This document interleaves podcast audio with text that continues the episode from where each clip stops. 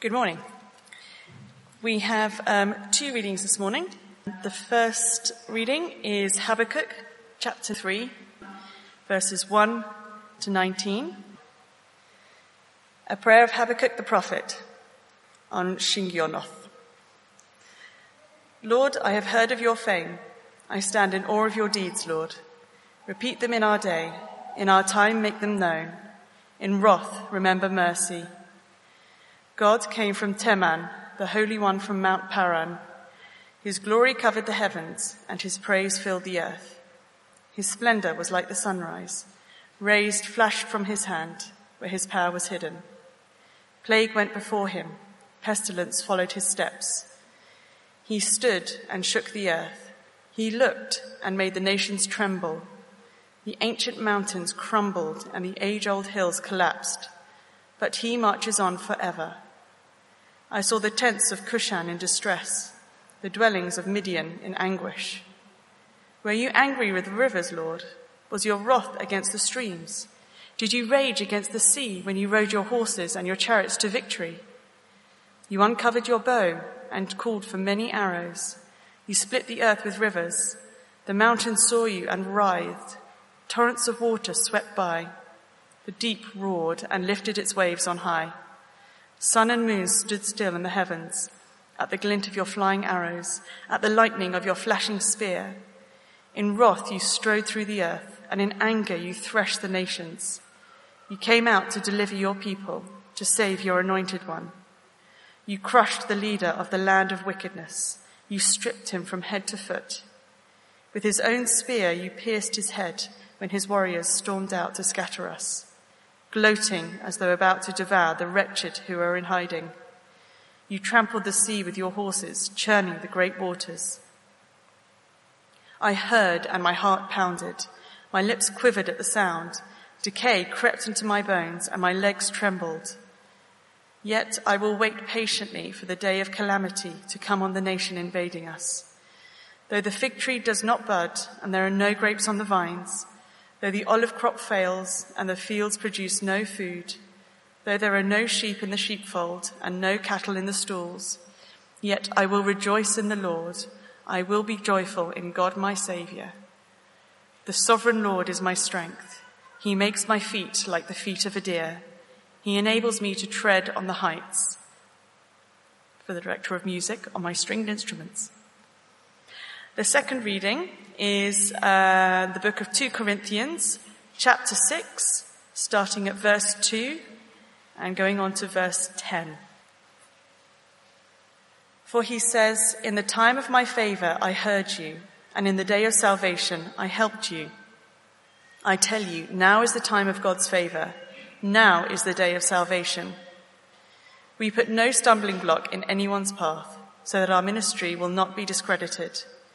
Rather, as servants of God, we, com- we commend ourselves in every way, in great endurance, in troubles, hardships, and distresses, in beatings, imprisonments, and riots, in hard work, sleepless nights, and hunger, in purity, understanding, patience, and kindness, in the Holy Spirit, and in sincere love, in truthful speech, and in the power of God, with weapons of righteousness in the right hand and in the left, through glory and dishonor bad report and good report, genuine yet regarded as impostors, known yet regarded as unknown, dying and yet we live on, beaten and yet not killed, sorrowful yet always rejoicing, poor yet making many rich, having nothing and yet possessing everything. This is God's word. Morning, everyone. My name's Pete. I'm an assistant minister here. Uh, Habakkuk 3 has done me a lot of good this week, and I uh, hope it might do you a lot of good this morning. Let's pray, shall we, that that will happen. Father in heaven, sovereign Lord, who by your power made the earth, brought your people out of Egypt, and uh, gave our Lord Jesus so that we could be here this morning, sins forgiven, looking forward to glory. We pray, we pray by the same power of your Holy Spirit, you might bring a blessing to each one of us through this chapter of your precious word. In Jesus' name, Amen.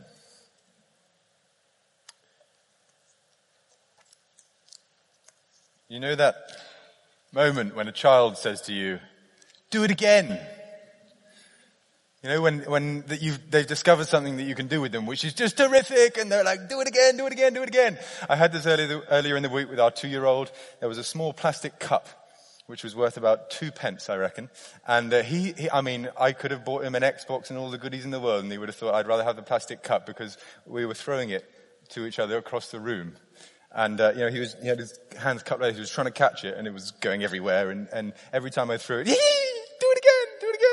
and again and again. So after five times, I'm thinking, I've got some other stuff I need to get on with actually. Um, I, I, did it again. He's, he's, enjoying it so much. His eyes are shining. Do it again, do it again. So ten times, crumbs. How am I going to break it to him? I can't, I can't throw the plastic cup all day. Fifteen times, I'm like, mm, I've got to, let's have the cup. Let's just put the cup away. Pretend that the cup never existed. I've really got to get on with the day. Um, do it again, do it again. You know that feeling? What happens? Just change the scenario. If you are the child, you're asking God to do it again, and God seems to be saying no. That's the, the scenario we find ourselves in in Habakkuk chapter 3.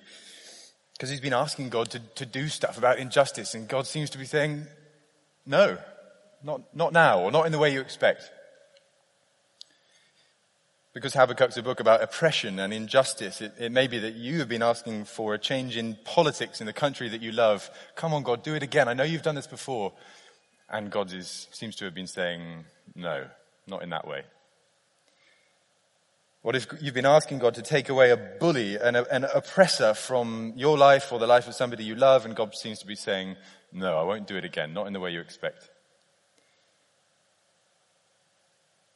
Maybe just in a more everyday way, you've been praying a prayer, you know, maybe you've been praying for a family member, and God seems to be saying, no, I won't do it again, not in the way you expect. Or, I mean, this could apply to any suffering in our, lives, couldn't it, God? I know you've relieved suffering in the past, God. I've read about it in the Bible. I've heard about it in other people's lives. So please do it again. And God seems to be saying, Mm-mm. There's a book uh, written all about Habakkuk, which I have discovered. It's called Hinds Feet on High Places. Has anyone heard of this book? Not many. okay, 1955. We've got one. Brilliant. It's all written about Habakkuk 3:19. Habakkuk 3:19. Where Habakkuk says, "The sovereign Lord is my strength. He makes my feet like the feet of a deer. He enables me to tread on the heights." And a, a deer, also called a hind, so hind's feet on high places. He enables me to tread on the heights when I'm jubilant and joyful in the Lord and everything seems to be going right. And the book, Hinds Feet on High Places, it's about a character called Much Afraid. And all the characters have got these allegorical names because the whole thing's an allegory. And Much Afraid is a little girl and she stumbles because her feet are all lame, so she can't go about her business without stumbling over, and one half of her mouth sag, sags because she can't talk properly. But um, she lives in the valley of humiliation with her family, the Fearings but she longs to dwell on the heights where the shepherd is. And she loves the shepherd and she wants to go on the heights. She knows she doesn't want to live her life in the valley of humiliation. And every so often the shepherd does come down. That's why she loves him because he's tender with her and he takes care of her. But she doesn't know how she can actually live up there because her life and her work are in the valley of humiliation. On top of all that, the shepherd behaves oddly. You know, he'll, he'll come and be really tender to her and then he'll just seem to disappear.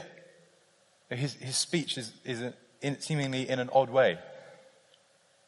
Of course, if we've been here through the books of Habakkuk, the book of Habakkuk, we recognize that. God does just speak in a way that Habakkuk doesn't expect, or he'll just cut off, or give an answer that Habakkuk didn't expect. So Habakkuk is very similar, designed to be similar to Much Afraid. You know, he's been on this journey of through uh, anguish and despair, but in chapter 3, where we are this morning, we've been building up to this. You know, there's this trajectory towards joy, and him able to say in chapter 3, verse 18, I will rejoice in the Lord. I will. We've had three cycles Habakkuk talking to God, God talking back, and this is the final cycle. Last week, I mean, it probably felt like the low point. We, it was woe, five woes, in fact, and um, justice being pronounced. We saw that there was some justice built into the world so that what goes around comes around. and there was some justice kept back. I think probably those would have been two better sermon points than the five I gave you last week, but I only realized that on Tuesday. Some justice is built in, some justice is kept back. I'm still learning. Um, chapter three this week, Habakkuk is singing. He's saying, I will rejoice in the Lord. And we, we saw as Ginny read it, you know, this is designed to be played on stringed instruments and to, to be played by the orchestra. And there's, there's joy here. Hence, if you've got your service sheet as a, as a musical theme, to our sermon points. We've got a chorus, we've got verse 1, verse 2, and a bridge. I thought the musos among you would enjoy it, just for a change. But it, it, it is a song. And the chorus, as we start, the chorus goes, Do it again, Lord. Would you do it again? Chapter 3, verse 2. Let me read that. Lord, I have heard of your fame I stand in awe of your deeds, Lord. Repeat them in our day. In our time, make them known. In wrath, remember mercy. This is a, a revival prayer, if ever there was one. I mean, this, this would be the verse to pray and start a revival on. Do it again, Lord. Repeat them in our day. So you see, it lends itself to a chorus, doesn't it? That sort of repeated refrain. Lord, I'm, I'm praying this. I'm singing this. Re- repeat your deeds. I'm in awe of them. I want them again.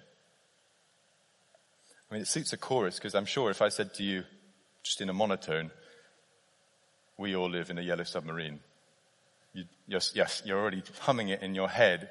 If I said to you, maybe um, everybody in the wholesale block was dancing to the jailhouse rock, you'd probably most of you have got that going around.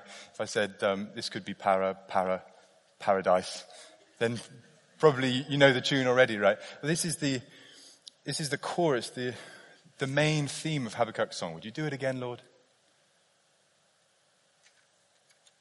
Indeed, there's nothing particularly new about the, the, the, idea. If we turn back to chapter 1 verse 5, we'd see, sorry, chapter 1 verse 3, we'd see Habakkuk's been asking, why do you make me look at injustice? Why do you tolerate wrongdoing? Implication, please do something about it, Lord. If we skipped on to the next time Habakkuk speaks, chapter 1 verse 13, where he was saying, why then do you tolerate the treacherous? Why are you silent while the wicked swallow up those more righteous? than themselves. You see, he's been asking God to do something about it. And so in a sense, although chapter 3 is a song, there's nothing very different about the main chorus here. Lord, I'm still asking. I'm tired. I'm weary. The oppression is still going on. Please, would you do something? And then the rest of the song in, in, the, in the large part is verse 1, verse 2, as it were, is God's greatest hits. You know, as in the top two things, God, that you've done in the past that I am dwelling on, I'm taking them to heart. I'm thinking about Exodus and about creation. And I wish I could see something more of that style today. So let's have a look at verse 1 of Habakkuk's song. Do Exodus again, he's asking, verses 3 to 7. Do Exodus again. You see, initially this is slightly hard to tell what he's talking about. Verse 3 God came from Teman, the Holy One from Mount Paran. His glory covered the heavens and his praise filled the earth. His splendor was like the sunrise.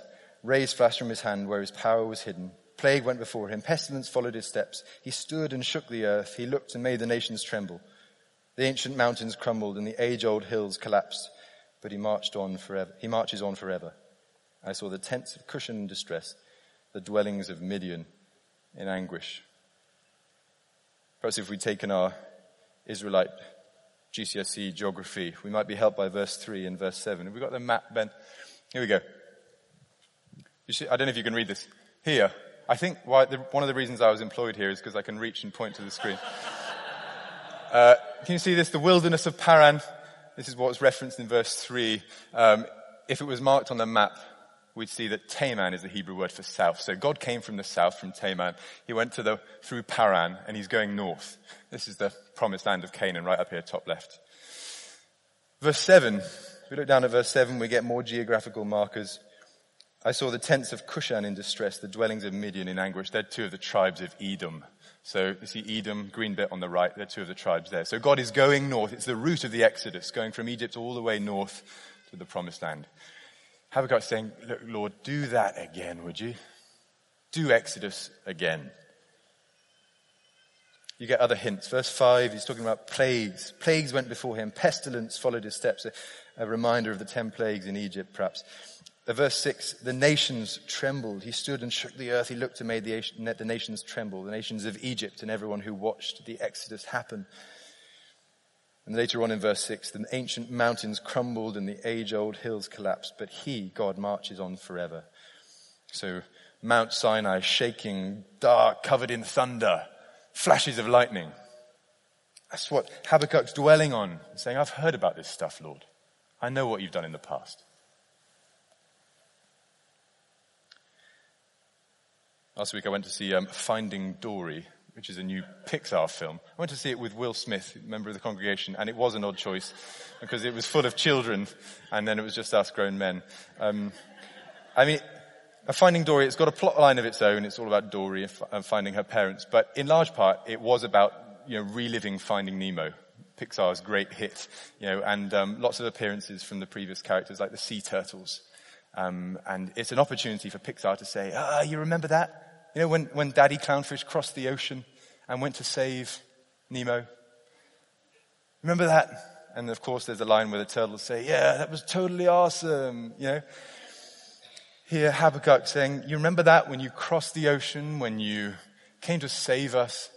That was totally awesome. And, you know, I am just longing for that again.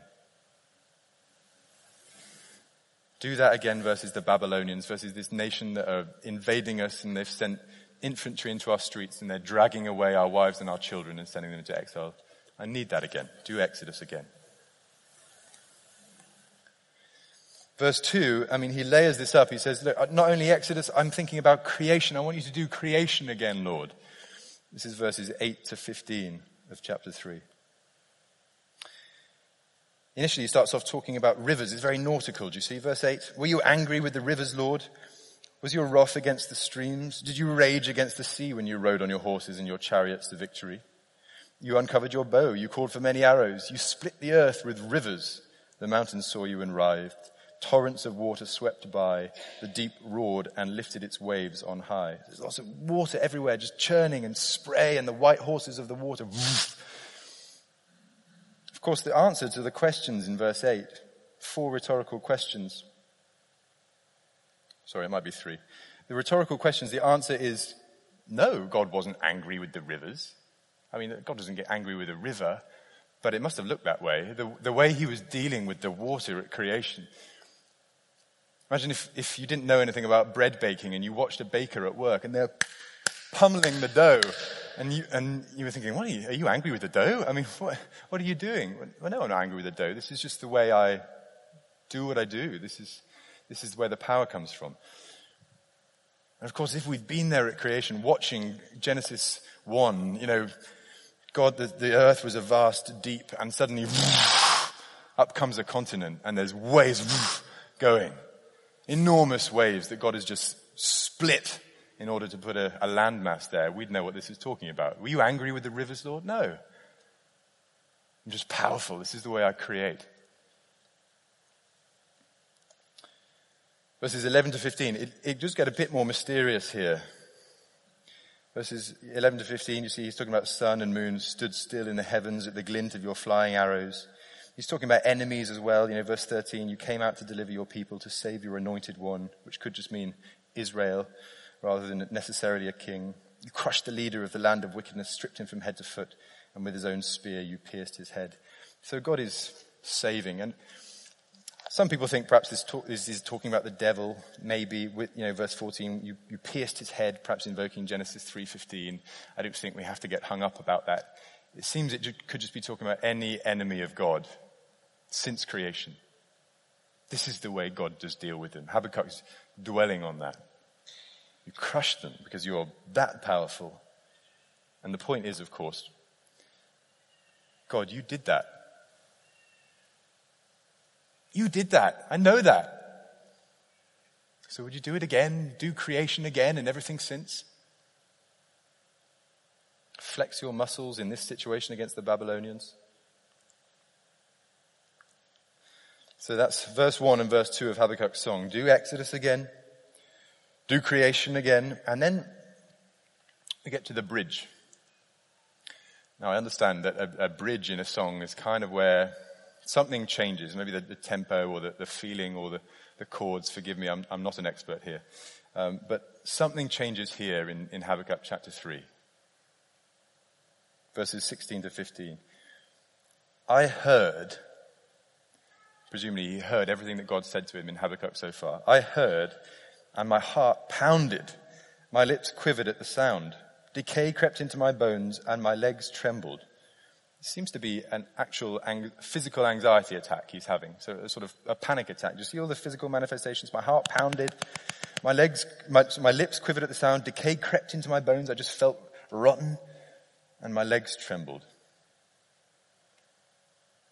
Yet I will wait patiently for the delay, for, for, the day of calamity to come on the nation invading us. This, that bit, those two lines, I will wait patiently for the day, day of calamity to come on the nation invading us. I mean, that sums up all the content of the book of Habakkuk. There's a nation invading us and God's told me to wait patiently. It doesn't sum up all the emotion, but it sums up all the content. And here we get to the, the crunch. This is what makes the bridge a change. Verse 17, these famous verses. Though the fig tree does not bud and there are no grapes on the vines, though the olive crop fails and the fields produce no food, though there are no sheep in the sheepfold and no cattle in the stalls, yet I will rejoice in the Lord. I will be joyful in God my Savior. This is why I've called the bridge do nothing this is what Habakkuk's been wrestling with all along. You know, God, do it again. God, do Exodus again. Do creation again. And now do, oh, you're doing nothing. Oh my goodness.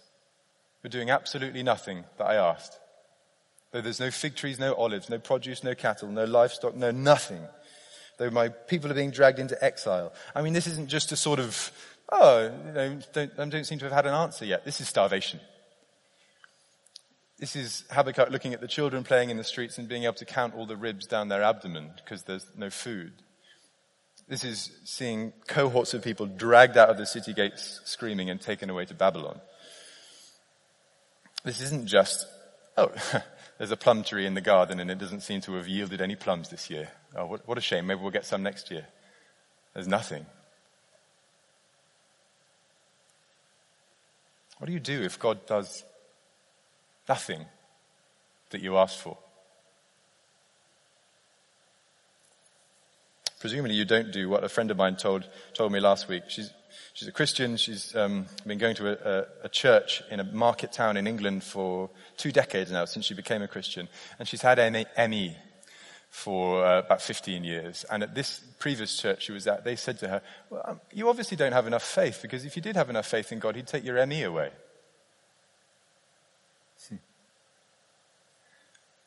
Assuming they never preach Habakkuk chapter 3 at their church. Never allow any Bible studies on it. Never do anything on that because it seems to me that here verse, verse 17 is saying that though there's nothing, that there's no fruit that I wanted, I will, verse 18, rejoice in the Lord. There is a way for me to be a person of faith here. And so Habakkuk would say to us, look, no fruit does not mean no faithfulness. And that means no faithfulness on God's part. That doesn't mean there's no faithfulness on God's part. He's still God. And doesn't mean there's no faithfulness on my part. There's still a way for me to be a person of faith here. No fruit doesn't mean no faithfulness. We've got that wrong if we think that. My favorite example of this is um, a man called Tom Carson. You might have heard of Don Carson, who's his son, and he spoke on a weekend away some of us early in the, earlier in the year. And Tom Carson was this guy's dad, Don Carson's dad, and he was a, a pastor in French-speaking Canada in the post-war period. And to all intents and purposes, Tom Carson saw no fruit in his life. He, he labored in French-speaking Canada in an era when nobody really wanted to listen. He'd try and do church plants and they just wouldn't happen. He'd try and build a rapport and some denominational identity with the clergy nearby, and they'd stab him in the back. There's no fruit from his life. And at the end of the book, Don Carson talks about how his dad lay in a hospital bed dying, and uh, his wife had died, he was a widower, and his daughter, who had been there by the hospital bed, had just gone down to the convenience store to get something, and his dad just dies with no one there. And he talks about the, the only sound that was left in the room was the, the noise of the ventilator machine hissing when it was no longer required because his lungs had stopped breathing. And he said, you know, my, my dad, he passed away an ordinary pastor. That's what the book's called. Just an ordinary pastor. No, no particular fruit in his life. And yet the trumpet sounded for him on the other side. And there was a great welcome for him in glory. And Jesus said to him, well done, good and faithful servant. You see, no fruit doesn't mean no faithfulness. Okay, but we might still be thinking, I get it, but I still don't get the secret. I mean, what, what's the secret to this? If, if you're telling me it's okay to be a person of faith in this sort of situation with a, with a nothing on the vine, I still don't get how I can get by. That's where I want to pay close attention to Habakkuk's closing words here. Of course, we've learned things from Habakkuk in previous weeks, haven't we? I mean, chapter one, we learned that we could complain to God. It's okay if we couch it in the right way to, to complain to God. Uh, next week, we learn that we can, we can wait for justice because God famously says to Habakkuk, look, wait, live by faith. And of course, for a Christian, waiting for justice means waiting for Jesus. So we can complain to God, we can wait for justice. Last week, we learned unexpectedly that we can say woe to our oppressors. God does give us language when we're suffering and we want to say something back. We can complain, we can wait, we can say woe, and then here, we can take an inventory. We take an inventory. I need to explain that. It might sound a bit odd, but you see what he's doing here? It's like he's going through all the stuff he has. So, verse 17, I, I, sort of imagine him talking to his assistant. Maybe Habakkuk's got a prophet's assistant or something, and he, and he talks to him and he says, Can you just go and check for me? Just run around the city. Tell me um, how many figs seem to be on the, on the fig trees. he comes back and says, There's no, I mean, there's none. There's, there's no figs on the fig tree. Okay. Um, just go and check for me, would you? How many grapes are on the vines? Messenger's tired. There's no grapes on the vines, actually. I mean, I can't see any. This is just obviously not fruited this year. And the messenger's dreading this, but Habakkuk says, go and look at the olive crop. Just tell me how, what's the olive crop looking like this year? okay, okay, okay. Comes back, and there's, there's nothing. Habakkuk, there's nothing. What do you do if that's the inventory?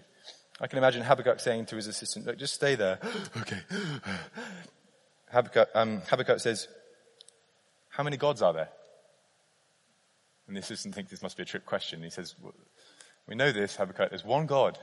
And Habakkuk says, yes, there's one God. And he talks to us, doesn't he? Because I've been pouring out my complaint to him and he does answer. We have heard from him and I rejoice in that. Even though it hasn't necessarily been what I thought I wanted. And he might say to his assistant, how many greatest hits have we seen from God in this song, assistant? And the assistant says, well, we've been writing this song. It's, I suppose it's got the, the, top two, hasn't it? It's got God's two greatest hits. Uh, it's got the Exodus and it's got creation. And there's a ton of other stuff he's done since then. Yes, that's right. That's right. And if we were continued the, the inventory assistant, then we might say God's got a covenant, a savior, and an army. This is all here in verse 18 and 19, you see. So verse 18, the way Habakkuk phrases this is so important. Yet he says, I will rejoice in the Lord. And if you see Lord in capital letters in your Bible, it means Yahweh. That's the covenant name which he, he gave in Exodus. So Habakkuk might say to his assistant, you know, we've got one covenant. We've got something that lasts and lasts and lasts and which God is never going to bail out of with his people. He might say, and we've also got a savior. So verse 18b, I will be joyful in God, my savior. You know, assistant, we've got this savior who comes to rescue us like he did with his people. We've got a covenant and a savior, and then we've got an, an army, verse 19. Apparently the word strength in verse 19. Often in the Psalms you get this expression, the, the Lord God is my strength, and it uses a particular word, oz. Apparently that's the Hebrew word. Um, but here it doesn't use the word oz, it uses a, a different one, hazil, which can also be translated army. You know, the Lord, the sovereign Lord is my army. I guess they didn't translate it that way because it sounds weird when you read it, but the sovereign Lord is my entire armed forces. He's everything I need. He's my foot soldiers, my, my artillery, my cavalry, and my command. I've got a covenant and a savior and an army. I imagine it a bit like this. If, say, say Barack Obama, President of the United States, goes walking in some neighborhood of one of his cities late at night, and some thugs come up to him from behind. They don't realize who it is. They think there's a sharply dressed man. We'll have his mobile phone in his wallet, please. And so they, you know, they come up to him, they grab him by the shoulders, and they say, give us your money. And as he turns around, oh, oh, oh my goodness, you're the president. Oh dear. You, I suppose if they were very eloquent thugs, they might say, you have a constitutional mandate from the people of America, don't you? You, you have a, a sort of covenant from the people of America saying that you're in charge. Not only that, you probably have a personal bodyguard 50 yards behind you, don't you? You have a savior who's ready to come and get us. And not only that, but you are in fact the commander in chief of all the armed forces of America, aren't you? So you have an army at your disposal. Oh, we picked on the wrong guy, didn't we? It probably would, no thug has ever thought that. But, um, you know, here's the picture of Habakkuk doing his inventory and saying, I have a covenant. I, I have a savior. I have the Lord's armies. This is Yahweh. This is the one I've been dealing with all along, and nothing has changed in any of those regard. And for a New Testament Christian, I mean, you just layer this up. I, I have a Messiah. I have the, the long promised king, as we are hearing about in the children's slot, who's wearing all the right garments. He's got all the right credentials. I've got him. Habakkuk didn't know about him having come. I've got a sacrificial lamb who died and made, made it so I could be forgiven. I mean, I've got a resurrection which guarantees me that when I die, that's not the end. I've got a Holy Spirit living within me that's God Himself. I've got a Father who's adopted me into His family and who says, You can call me Abba, you can call me Dad. And on top of that, I've got millions, billions of brothers and sisters, Christians around the world, who, if I just went and if I knocked on the door of their house today, this afternoon, and I said, Hi, I'm a, I'm a, I believe in Jesus Christ too. Can I come in? They'd say, Yeah. Oh, you love him too? Come in. I've got all of that. That's in my inventory. Which explains our New Testament reading. You know, when Ginny read it and, and the Apostle Paul is kind of lamenting all the stuff, the hardships he's got. 2 Corinthians chapter 6, he's saying, I've suffered hardships and distresses and beatings and imprisonments and riots. In one sense, one column of my inventory lists all these things. And yet, on the other hand, I can say, 2 Corinthians 6 verse 10, I have nothing, and yet I possess everything. The other column of my inventory says, I've got everything.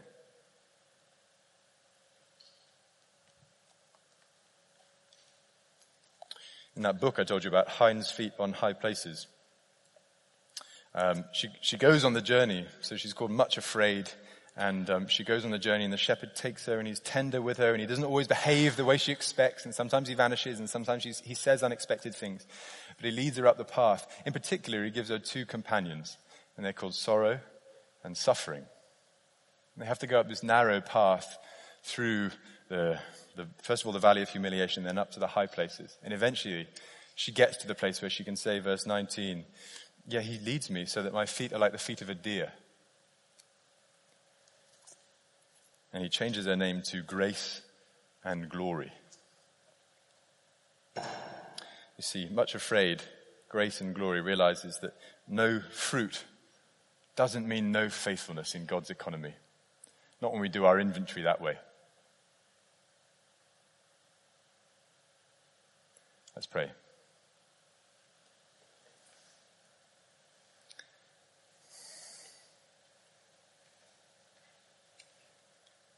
Our Father in heaven, we, can, we confess to you that we feel much afraid loads of the time. Feel like we dwell in the valley of humiliation when we read about things happening around the world, when we consider our lives and the lives of the people we love. We consider the lot of many Christians around the world, much afraid. And yet we rejoice in Habakkuk's journey. We long for that ourselves, O great shepherd, that you would lead us to the high places that we can not just now, not just this week, but at the end of our lives, also say, you, you led us there so we can enjoy you, our covenant Lord, our Savior, our strength and our army. We depend on you more than ever today, Father, and we pray that as we go out this, this day, this week, this month, this new year, that you would do this in our lives. Indeed, whatever it may hold. Thank you for your faithfulness. Amen.